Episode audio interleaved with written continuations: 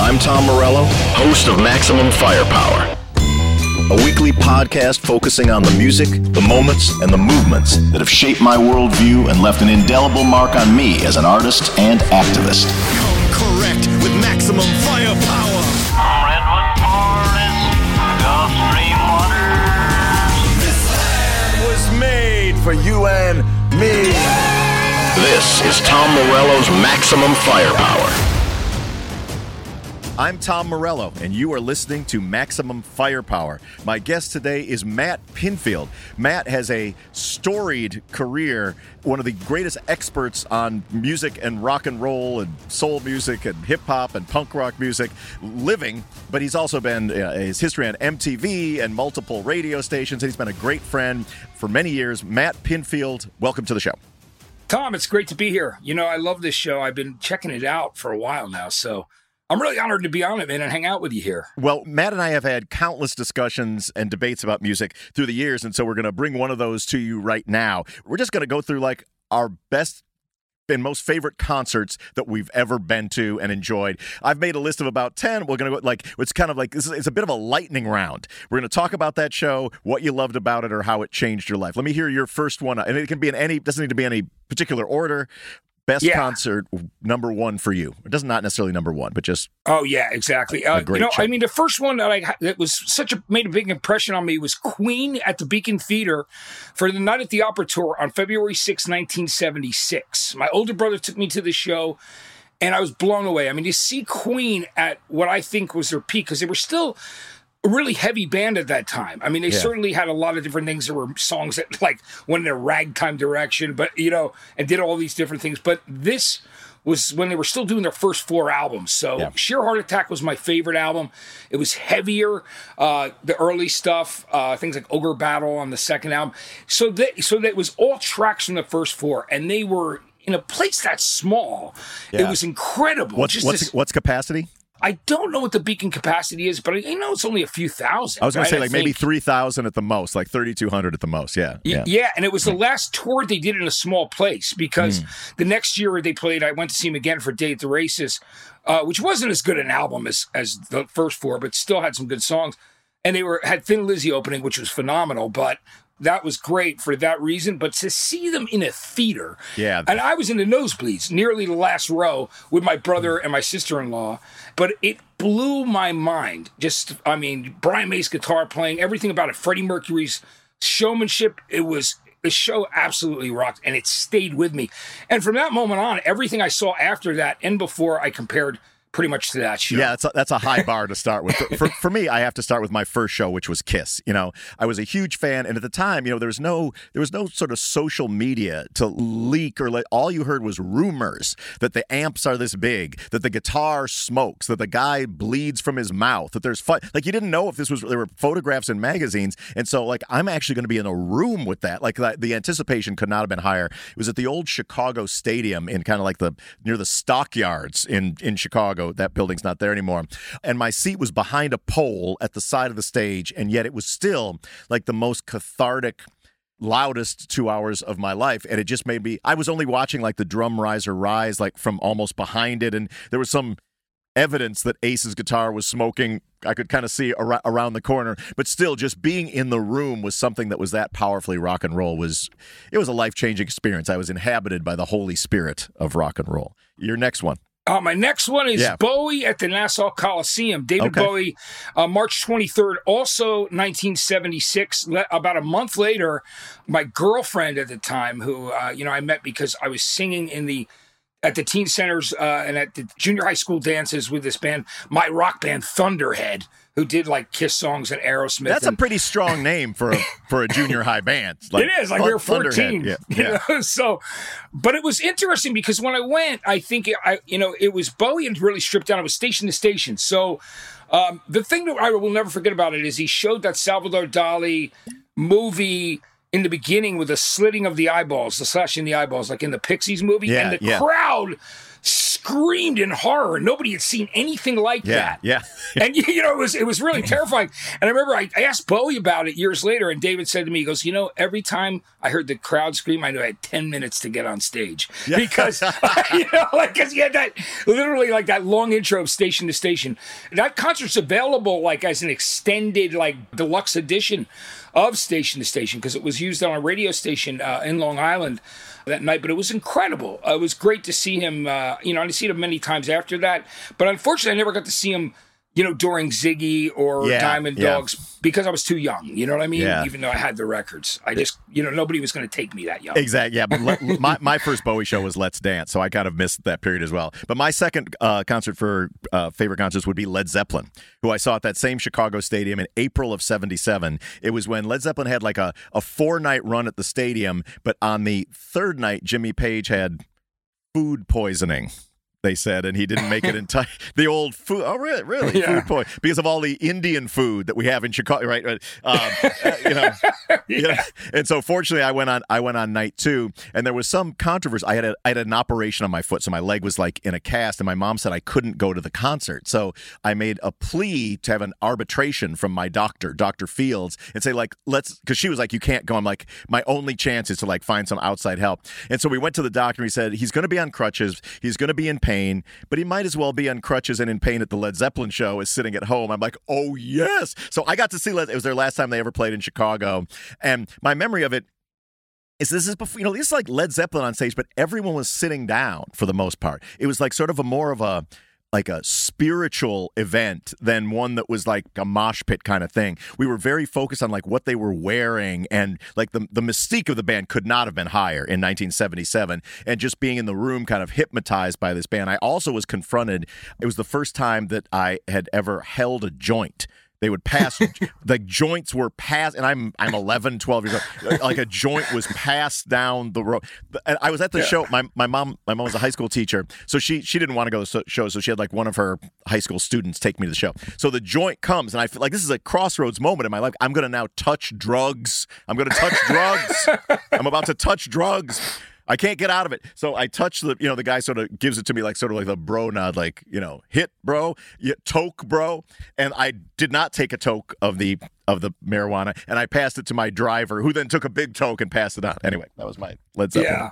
That's you're- amazing. Yeah, your You know, next I. I, I just gotta say quickly with Led Zeppelin, it's really funny because you know you, when when Jimmy talks about "Song Remains the Same," he says, you know, because I always thought, you know, how the West was won had better performances. You know what I mean? yep, yep. And uh, he said maybe I shouldn't have done cocaine for like three days straight before we shot that movie. You know what I mean? Something like that. That's but least, um, that's at least yeah. honest. That's at least yeah, honest. Yeah. Physical Graffiti was the one I, I saw too, and it was nuts. But I, my next concert though is uh, Tom Petty and the Heartbreakers. You're gonna get it album, their second album, a small show at the New York Palladium, August twelfth, nineteen seventy eight.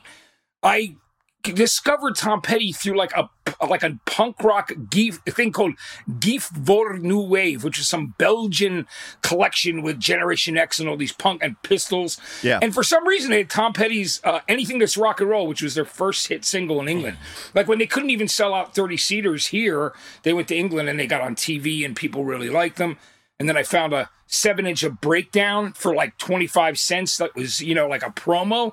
So I went, oh, wow, I, I, like this guy. I'm going to buy his album. So when I got the first album, I fell in love with Petty.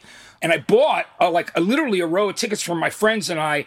But I mean, I was working class, so was they had to pay me back. I mean, it was four dollars for each ticket. So Yeah, you was kidding four me? bucks. Yeah. Yeah, I You're mean, not- I didn't. You're not I wasn't- buying anybody a ticket. I'm not buying nobody tickets, man. My dad, my, mom, my dad was a teacher. You know what I mean? My mom was a housewife, so that was what we did. But it was incredible, and uh, you know, they did a bunch of really cool '60s covers. But seeing Tom Petty, eh, you know, kind of young and hungry at that period Yeah. of time, he, didn't break until the next album, "Damn the Torpedoes." And I remember bringing a boom box to school, or what before I maybe even they called them boom boxes, because they played the entire album on WPIX, this cool New York station. Awesome. Uh, the, and I like brought it to school and played it for everybody. But it was the one band, Tom Petty, when I was in high school, was the band that like while I was a kid growing up, the Deadheads were like him, the kids who were into metal, like Petty was the only thing that everybody seemed to agree on in my that I was yeah. friends with across the It, board. it was it was similar in Chicago as well. Like he dominated radio for that period, and he had he was like cool enough was like for fledgling punk rockers and like rock enough for rockers, and yet and the girls liked him. You know, he like had he checked a lot of boxes. All right, my next show is going to be the Clash, 1982 combat rock show at the Aragon Ballroom. It was my first non-heavy metal show.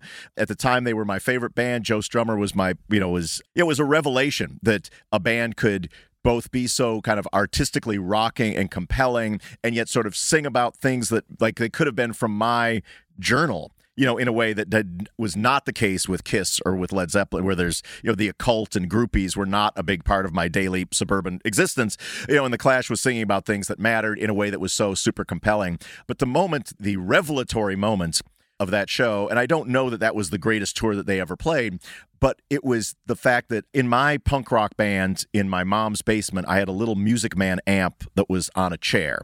And Joe Strummer had exactly the same Music Man amp that he played in The Clash on a chair on stage at the Aragon Ballroom, and it one it completely demystic. It wasn't like, man, if you work a lot and one day and a lot of breaks go the right way, one day you can be in a band. I was like, he's in a band, I'm in a band.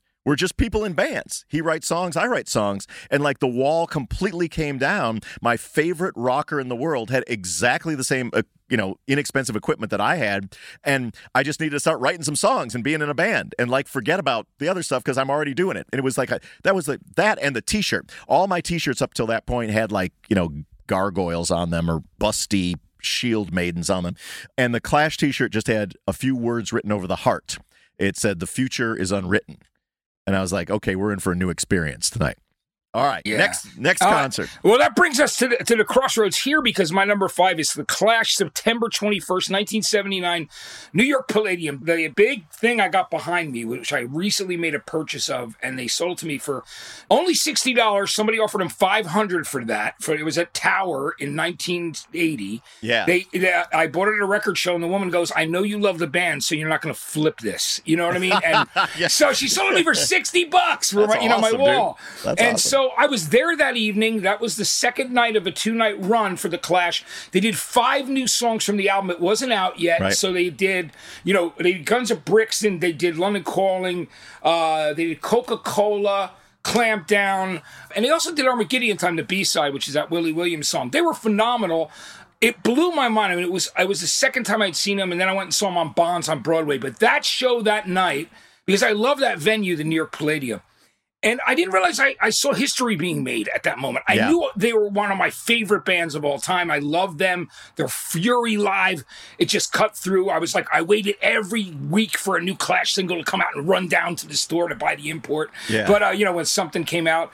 But when I So, I so, was, so that was the night that he broke the bass. Is Yes, that like he smashed the bass, So, yeah. so the, the, cover because people may not be seeing this. The cover of London Calling, the iconic uh, where Paul is smashing the bass on London Calling, the some would argue the greatest rock and roll record of all time, and one of the greatest rock and roll photographs of all time, was shot at this show that you were at. Just Yeah, it was say- unbelievable. Say that I- explicitly. Yeah, I wanted, awesome. it was awesome. I I I was blown away, and I'm like on the so I'm 30 rows back. About I'm uh, I'm on the side of Mick Jones, so I'm not on the Paul Simonon side of the stage, but I see him smash the bass, and I remember going, "Holy shit!" ma- He I go, he's either really pissed off about something or he's doing a Pete Townshend. Like I wasn't Yeah, really yeah, sure. yeah. Is You it know what I mean? Is it showbiz or is it like? uh, I, I was trying to figure it out, but man, I mean, uh, just to witness that happen, and when she captured that incredible photograph, I mean, it had all the energy of the show. That I didn't. London Calling's one of my favorite records of all time, so it makes com- to to be there was just a beautiful historic thing for me. You know, That's awesome.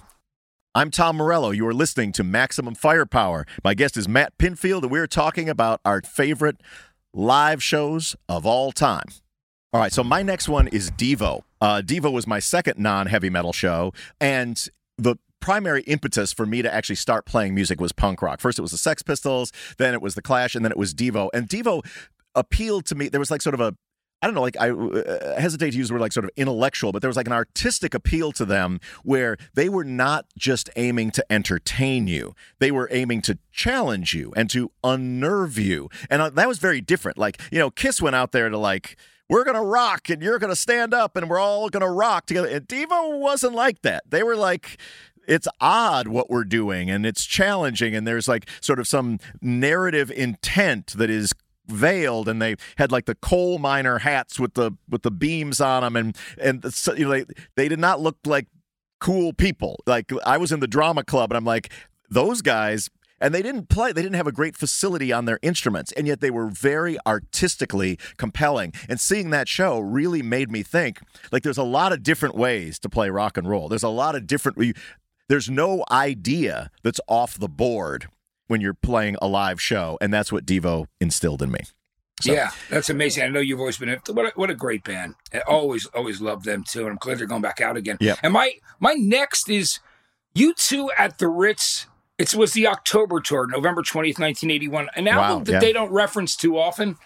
What was be- well, the thing that stuck with me about that show, Tom, was that y- I could see that at by that time it was the second time I'd seen U2. I saw them do the boys tour as well uh, at a club, and I could see that Bono was going to be this huge starter or something. He was connecting when he did that part of the first album that goes into the heart, into out of control, like or An Cat Dubh into into the heart, out of control. Uh, it was so incredibly intense and emotional. I just knew there was something incredibly special about him. I, I saw the future of U2's career there. Now, I, I probably love the Zoo TV tour, even in the stadium, as much as that night Sure. because that show was unbelievable and it was such a spectacle. Yeah. But that seeing that U2 show, seeing him there, I just went, wow, you know, there's something unbelievable about this guy. And I'll quickly tell you, I went backstage that night because I always used to go backstage at shows and find my way back. And he's talking to us, and he the thing he was the most excited about when he broke out a, a bottle of champagne was, and you're gonna laugh at this, this is brilliant. Um, he said that Robert Plant ran into Adam Clayton at a truck stop, like or like a stop somewhere, and and Adam Clayton had said to uh, uh, Robert Plant said to Adam Clayton, "Hey, oh, you're the guy from U2. People say that we look alike." And Bono thought that was the coolest thing. The coolest claim to, claim to fame at that time. Like that was it. Not even, you know, it was way before he was like That's this, a- you know. That's it was- incredible. It First was of all, just that's a, so, that whole story. There's a truck stop where those two guys intersected. That's fan- it's pretty funny. that's Yeah, it's fantastic. fantastic. All right, so my my next show is Run DMC at a small club called the Dragonfly in Hollywood. I'm not sure it was must have been some promotional event, but I got invited to it. I'm a huge Run DMC fan, and I don't know that there is. I mean, this is I'm uh, prone to like overstatement, but I don't know that there has ever been a group that had the level of swag of Run DMC. And when they were rocking arenas, where they were rocking theaters, but this is a club of about, you know, 300, 400 people and just the the power of the funk and the command of those two MCs and those great songs, you know, from Rock Box to King of Rock to, you know, It's Tricky, just rocking all of those jams. Like it was an apex moment of just musical ecstasy. Run DMC. Hats off. Yeah. All right, That's you're- an amazing one. Your next one. You know, this one's interesting because it's Lollapalooza 92. Okay. uh, which was the first time I saw you play live. Actually, you guys were on that bill, uh, Yep. but I love the the whole day was really interesting for me. I was covering it also for radio, so I was watching it, but also doing interviews. And I love that show. It was really when the roar things were starting to really, as That's you can see, rock uh, that period and alternative. That was that mesh, and they were taking over. And the, everybody was so great the day that I saw them at Waterloo Village. It was, you know, I mean, the Chili Peppers were phenomenal. Obviously, doing Blood Sugar Sex Magik was was still their current album. You know, Soundgarden were doing Badmotorfinger, which was just unbelievable. Ice Cube was great. I mean, Pearl Jam had just they were low on the bill, Yeah. but they'd gotten so big Yeah. that people were going crazy. Yeah. You know, for them, the Mary Chain played. Uh, you know, Lush. Everything about that. Porno for Pyros. ministry, ministry, as well. Ministry, Ministry were as well. Yeah, amazing. they. Ministry were great, and they were doing you know that, that album too around that period of time with New World Order. I mean, I just loved that show. There was an energy that year. I mean, I'm all those Lollapalooza years were great, but there was something about that. Somebody gave me a cassette of your first demo with the 12 songs on Oh, it. sure. You know Yeah, what I mean? yeah, That's how I discovered you guys. And then when I heard about it from the guy at Epic Records when I was running the radio station in New Jersey, and I said, oh, oh yeah, I, I saw those guys. So it was, I mean, it was shortly after that. You know what Yeah. I mean? Everything started to happen. It was great because that's where I was introduced to you. So that's uh, and I love that year. So I had to bring that up. I'm going to pick a Lollapalooza moment for mine as well. It'll be Lollapalooza 91, a band called Nine Inch Nails. I was Yeah. wholly unf- I'd never heard the words Nine Inch Nails put together in a sentence before. They came on in the day. I think maybe they were after Rollins Band or something like that. They came on in the daytime. I did like Devo, but I generally didn't like bands that had keyboards and whatnot. That wasn't like rock and roll enough for me. I couldn't believe the awesome raw rock po- they, they destroyed the stage he destroyed the equipment he destroyed the other band members they played this kind of fe- i went out the next day and bought the cassettes uh pretty hate, pretty hate machine cassette it was just like it was peeking into a new era. Like these bands, they can be trippy like Jane's Addiction. They can be electronic like this. They can be sort of more classic rock like Pearl Jam. But it really was like this window into a different point of view that had that one foot in like the raw authenticity of punk rock music, but was not afraid to like rock you with great songs. Like there are very, very, very few times you like see a band like absolutely cold and go, I mean, they won the day. In my opinion, there were some great bands on that stage that day, but it was Nine Inch Nails Day. All right, what else you got? You know, there's. A, I, I just will quickly say these because Please do. It's so Yeah. hard. You know, Honorable- like honorable mentions. Uh, honorable mentions. I had to mention Kiss that those reunion shows, and you know, you remember you remember that story where I sang with Peter Ace and Gene Yes. at the rehearsal, and I did a Yeah. hundred thousand years rock bottom and Do You Love Me uh, because Paul didn't show up. It was like a dream come true. It was like I was Oh unbelievable. gosh. I couldn't yeah. sleep that night. Yeah, yeah, yeah. And I remember calling you and telling you that time. I'm like, Tom, I sang with Kiss, and then and they sang backup, and it oh, was Oh, unbelievable. it's incredible. It- it- and it was a day you weren't there because you were rehearsing with Citizen, which we of course became Right, Audioslave, right, right. across the hall. Yeah, at Cole rehearsal in At Hollywood. Cole's. Yeah, yeah, yeah, Yeah, yeah. so Yeah. I called you right away to tell you that. I gotta say, Aerosmith, you know, they were never good in the '70s when I saw them because they were always too fucked up and the sound was terrible. But I will say this: they were phenomenal at Giant Stadium the night that Guns N' Roses shot the Paradise City video Oh. for Permanent Vacation.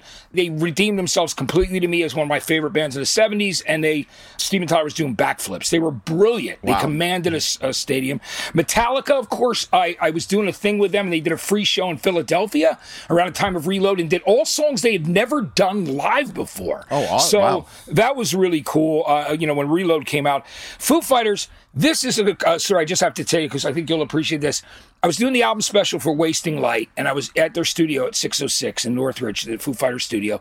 I was I finished this the radio special, and Dave goes like I'm. He goes, "Hey, you hang around, have lunch. You're gonna go out on a red eye." And at one point, he goes to me, "Hey, Matt, you want to hear the album again?" And I'm thinking he means the playback because it's not Right. out yet. Right, Wasting Light. And he goes, No, do you want to hear it live? And so they go in that back isolation room that's like 10 by 10 feet. It's the five Foo Fighters in a circle and me against the little door. And they do Bridge Burning to Walk, full Wow. volume, Wow. all the way through. And man, it was unbelievable. I mean, I have no hair, but if I did, it would stand up. I mean, it was absolutely beautiful. Uh, that was an incredible moment for me. And Oasis at the Academy and Bruce Springsteen, the last show at Giant Stadium before. I mean, I saw Bruce many times, like Darkness on the Edge of Town 78. You know, I love Bruce. But man, there was something about doing the last ever show at Giant Stadium.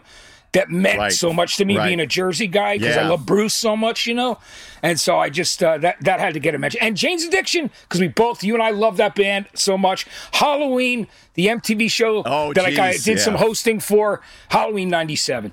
Anyway, that's a lot of uh, uh, honorable mentions. That's- There's so many. That's fine. You know? That's fine. It's, I'll, I'll give you my briefly. My honorable mentions are going to be PJ Harvey, uh, downtown LA, just at the height of her like punk rock power and like terrifying glamour. Uh, Gogol Bordello uh, festival show uh, somewhere in Portugal. Like they're you know uh, they're punk. You know, there's like nine members of the band. They have nine different passports, and the music sounds like it. Uh, um, How's Eugene? Do you talk to him anymore? yeah, every once in a while, right, we, we shared an intercontinental flight, you know, a couple a couple of years ago. He's great. He's he's Isn't he the best? Did he He's have the- you? Uh, didn't he have you over his like family's house, like Rick, for like food one time? Or something No, like that no, no. But we've ago? spent a lot of time, like in you know, we've spent a lot of times carousing in different corners of the world, and those guys can Yeah. ca- carouse with with the best of them. And then last, then lastly, I'm going to say Johnny Cash. Um, it was a festival show sometime in the '90s, um, and he was playing one of the tents during the day. And I had never, I'm a big fan of Johnny Cash, but I'd never seen him perform.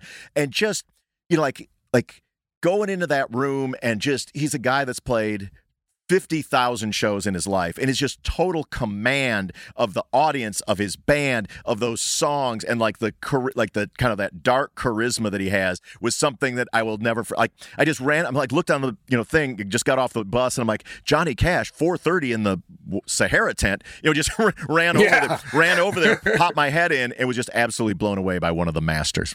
Okay. That's uh, we're gonna- incredible. Matt Pinfield, thank you so much for joining me on Maximum Firepower. It has been a sublime pleasure talking about our favorite shows of all time, and uh, and let's do it again soon. Absolutely. Tom, thanks for having me. It was great catching up with you here. Until next time, take it easy, but take it. Let foes of justice tremble. This has been Tom Morello's Maximum Firepower. Hear this episode again or listen to past shows right now on the SiriusXM app. Search Maximum Firepower.